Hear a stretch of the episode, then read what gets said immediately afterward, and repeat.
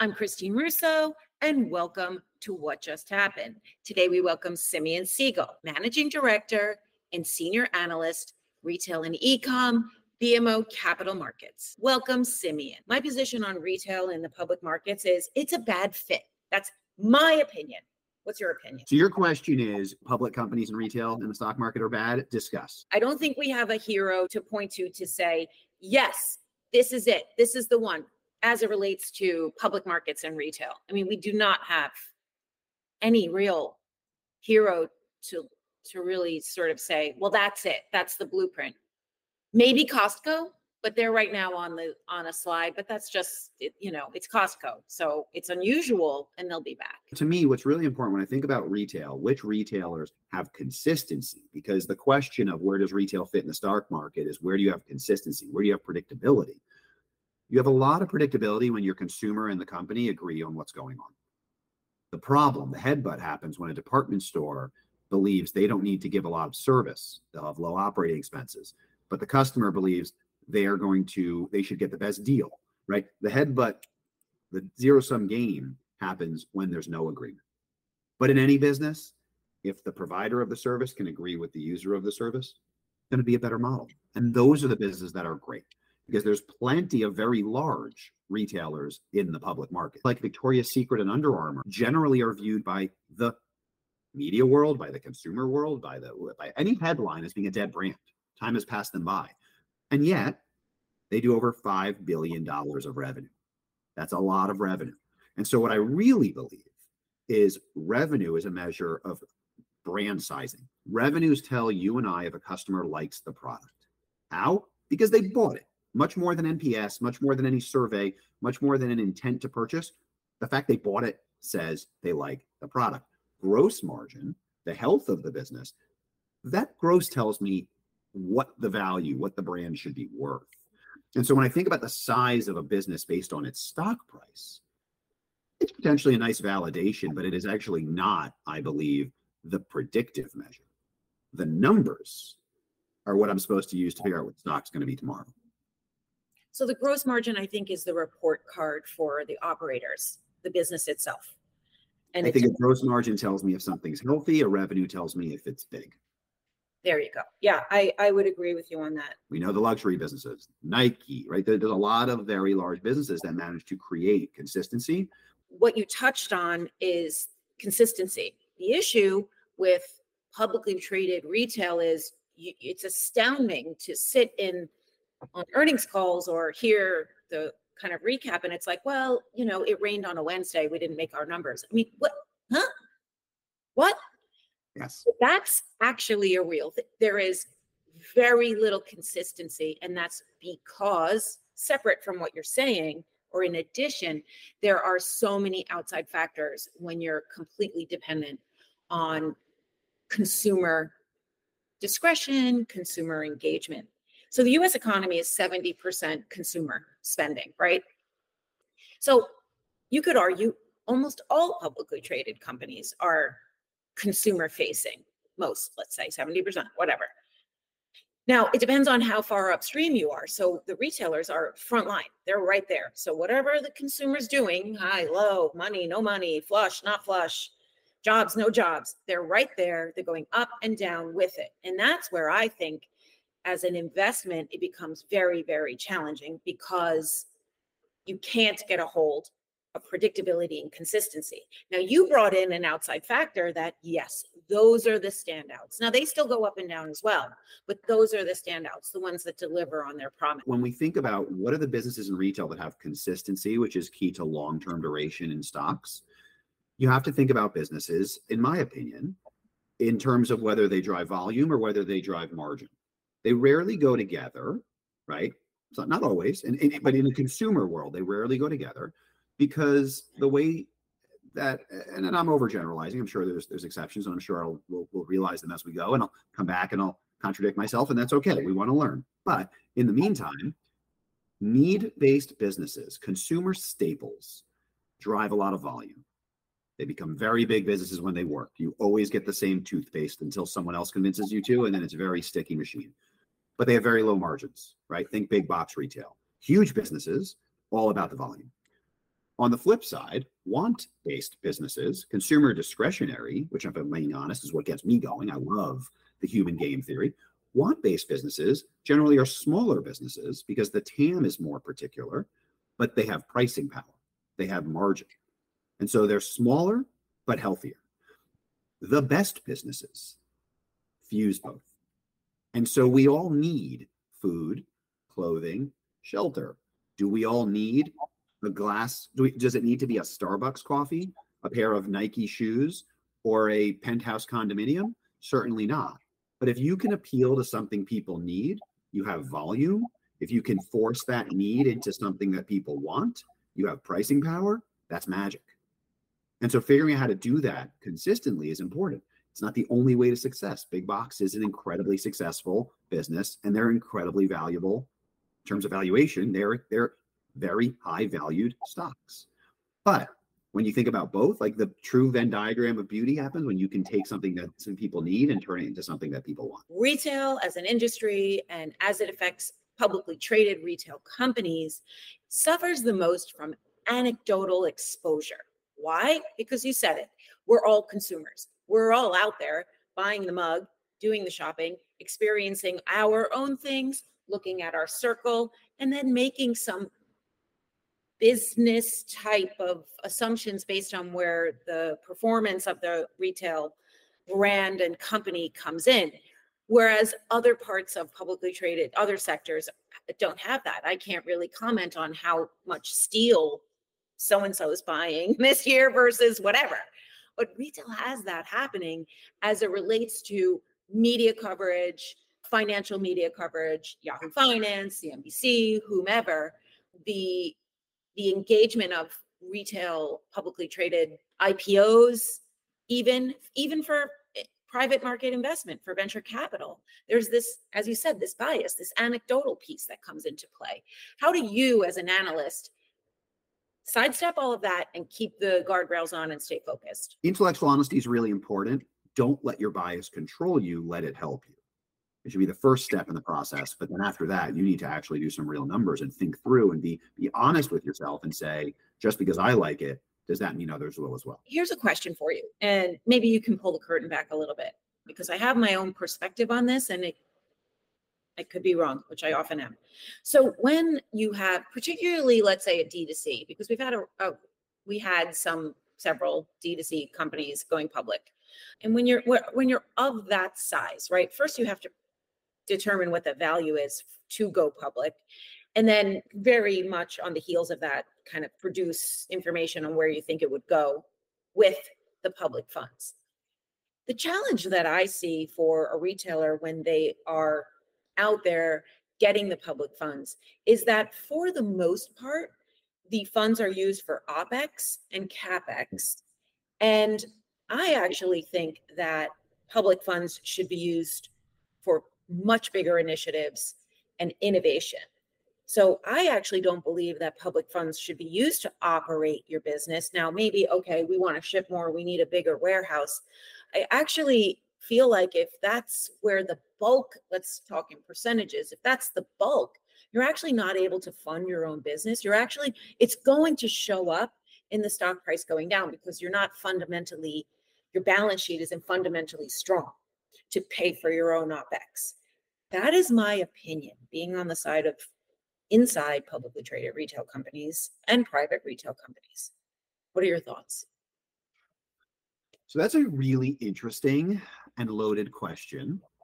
I think you're right in that it's always going to be more interesting to have strategic investment focused on the future because otherwise you're just running in place to hopefully stay in place.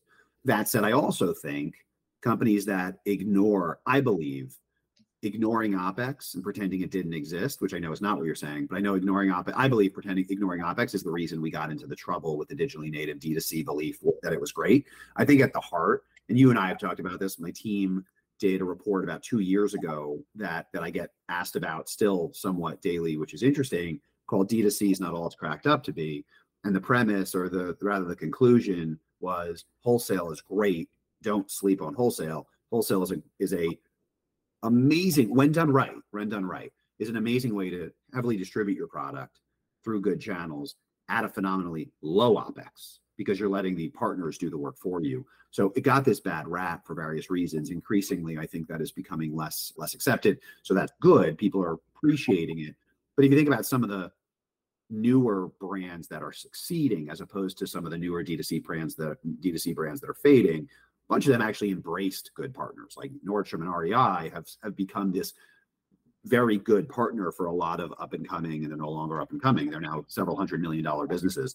So one, I think ignoring OPEX and believing it would go away and the problem would all be solved with revenues was at the core the problem of the belief in D2C because gross margins look better, OPEX looks worse, but we pretend OPEX doesn't exist. So, as someone who is maniacally focused on building sustainable companies and brands as opposed to kind of like flash in the pan, I, I would say making sure you have your maintenance capex, making sure you have your ongoing OPEX very much accounted for is critical. It might not be fun, it's critical. So, what do I use the money for? I think is an interesting conversation. So, at the end of the day, whether it's the company going public or whether it's the company raising a series A, B, C, D, E, the, the money being allocated, if it's being allocated strategically, needs to be split apart into what you're describing as let's build the dream, let's build the future, versus let's make sure we can get there. And so I think that there has to be a balance. And it doesn't mean 50 50. The danger is when you think, let's spend all the money on, on the dream. And what happens is the foundation falls. I think anytime you take a dollar from an investor, you need to make sure what that dollar is going to cost you in the future and where you want to spend it accordingly. In other words, some of the funds will be used for short to medium term term objectives and some would be used for long term. So you take you kind of you splay out the strategy, which is exactly what you should be doing all day, every day. So and then and then optimally, to your point, because you brought this up in this critical, optimally you get to a point where you become self-funding and where your business actually creates this capital. I'm a firm believer of watch how I spend rather than listen to what I say. And I'm also a firm believer of if I believe that I have growth, I should buy fixed costs.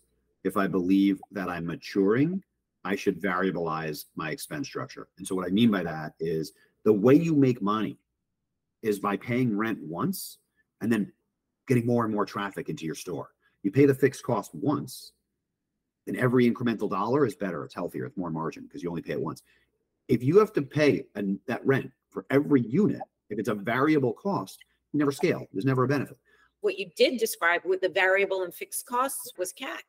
So CAC has killed everyone because it's so variable over each garment, each transaction. It could be this much, it could be this much, it was this much, now it's this much, maybe it's this much. I mean, that's why we are where we are. So I mentioned my team did a report. D2C is not all it's cracked up to be two years ago. Around a decade ago, somewhere in that vicinity, we actually did a very similar report about e-commerce. what we argued about a decade ago was that when e-commerce came onto the floor, all companies were ecstatic because they viewed it as we're about to remove labor, we're about to remove rent. This is going to be great. And that was the view. And my team, we didn't set out to hit to bust that myth. We set out to prove it, or at least to show it. But we found in this report was sure you may have fewer costs straight up with e-commerce, but they were all variable. Whether it was CAC, which wasn't even that big for the last um, 10 years ago became a problem. But whether it was simply the OPEX we're talking about was all variable because you did have to pick, pack, ship, all that fulfillment, more marketing. Then, by the way, that turned into reverse logistics, which was everything backwards. It was very expensive to sell an ecom item, but the problem was it was very expensive to sell every ecom item. It didn't get better with scale. Whereas a fixed cost with a store, it gets great with scale. So, yes, in a vacuum, rent and labor cost more, but not when you thought about it as a fixed cost.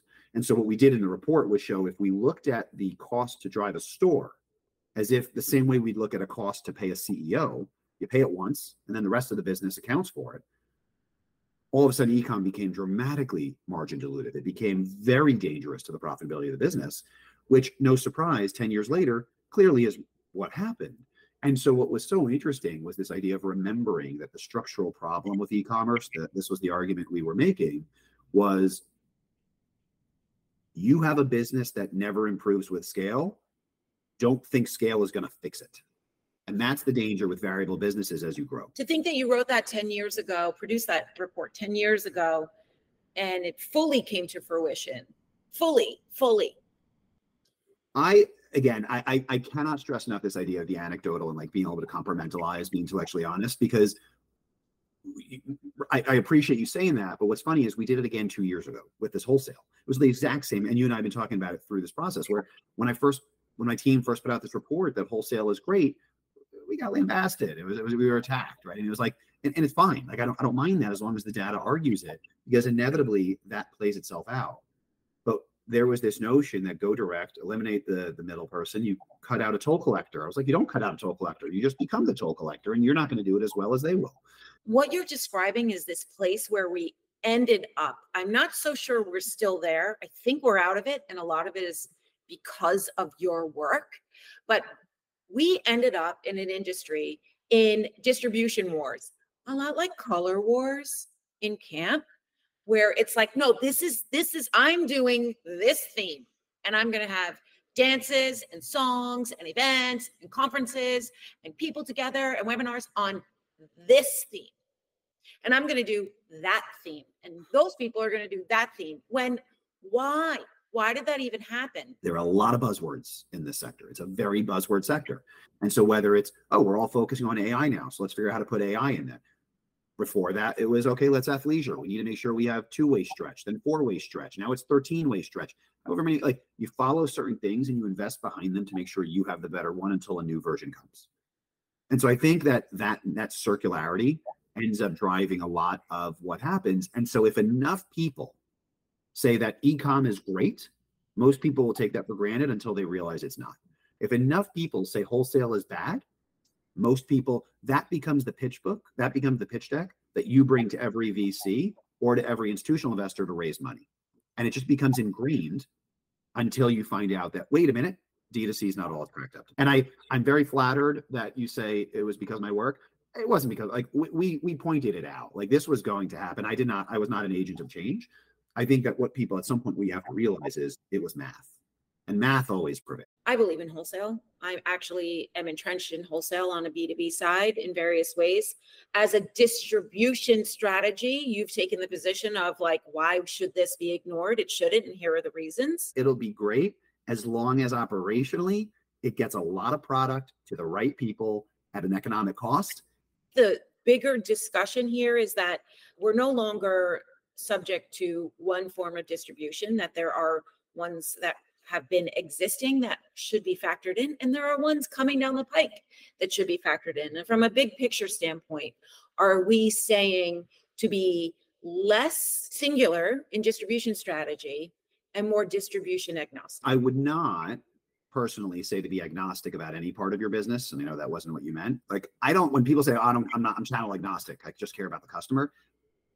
That's a nice thing to say, but you better care about your channel because that's how you're going to get to your customer my thought is we talked about buzzwords. One of the biggest buzzy words we've had in, in the past decade was omni-channel.